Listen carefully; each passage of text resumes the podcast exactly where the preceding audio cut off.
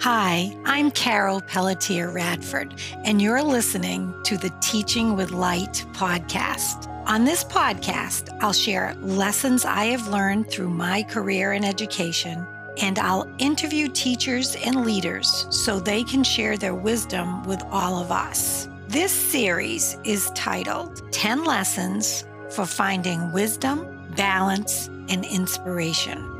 In each of the 10 episodes, I'll guide you to finding your inner wisdom.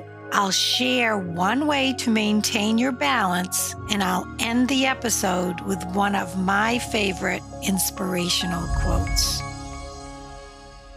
Lesson 3 Be a lamp, not a mirror.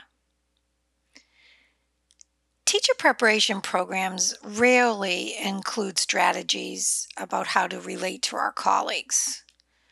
They don't teach us how to contribute to the creation of a positive school culture, and often they don't include ways that we can be intentionally part of a community of adults most of the focus in teacher preparation is on our students, as it should be, how we as teachers can communicate with our students and create communities of learners. So, when problems happen or we uh, interact with colleagues and they may not agree with us or see things the same way we do, it could bring up um, anxiety, stress, or uh, just ways in which we choose not to speak. Some teachers have even said to me, "It's easier to talk with my students than it is to the to talk to the adults at the school." And I think we all would agree with that on some level. But we do have the freedom to choose uh, how we speak, how we communicate, which groups we're involved in, and how we interact with our colleagues. One of my memories of uh, re- interacting with my colleagues that was pretty stressful as a beginning teacher was the teacher's room. And I remember wanting to go to the teacher's room and couldn't wait to uh, share what was going on in my classroom. But as we all know, the teacher's room can be a, a, a safe place to vent and complain and talk about everybody. and that has its place. But as a beginning teacher, I remember being very confused about what my role would be in uh, becoming a colleague. And some of my story relates to mirroring back some negative comments so that I could feel like I was part of the group.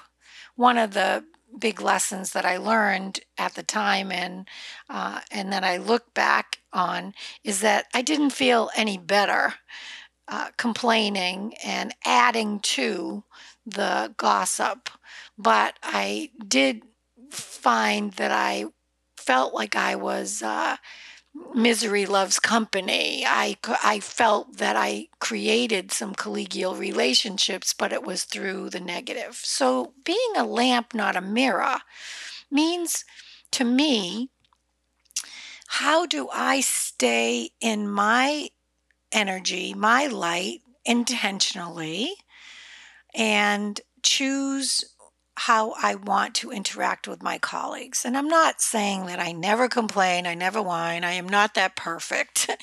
I certainly uh, contributed many times to the venting process in the teacher's room, but intentionally knowing that we can control and and uh, direct some of the positivism in the school culture, I think is a powerful message for us to get from a Be a Lamp, Not a Mirror. So, the purpose of this episode is to reflect on the ways in which you interact with the adults in your school and or university.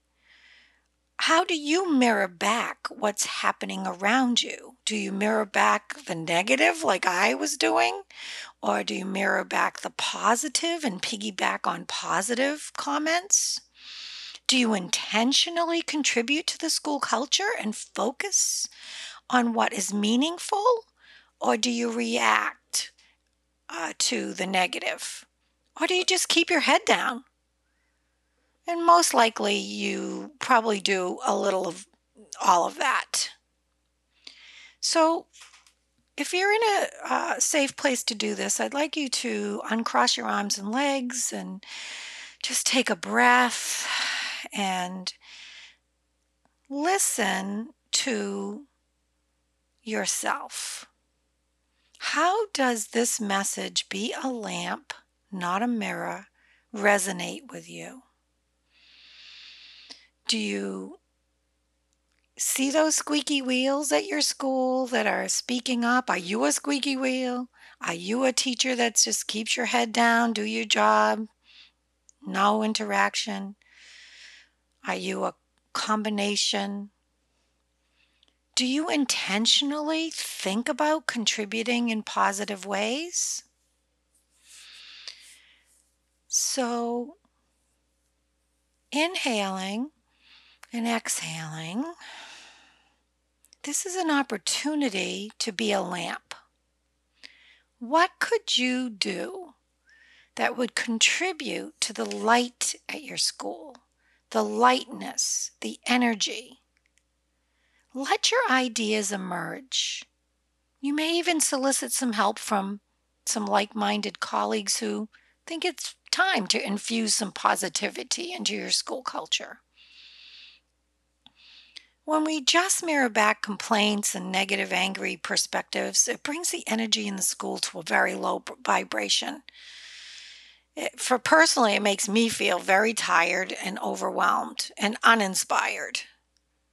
But when we add a focus, and perhaps it's humor or gratitude or joy, we raise the energy and the vibration, and that lifts the spirit of those around us. So think about the ways in which you uniquely can contribute. And you can just do this privately and secretly. This is just your way of, in a positive way, manipulating that environment to lighten the mood and the energy around you. Now, maintaining your balance through these types of situations is always a challenge.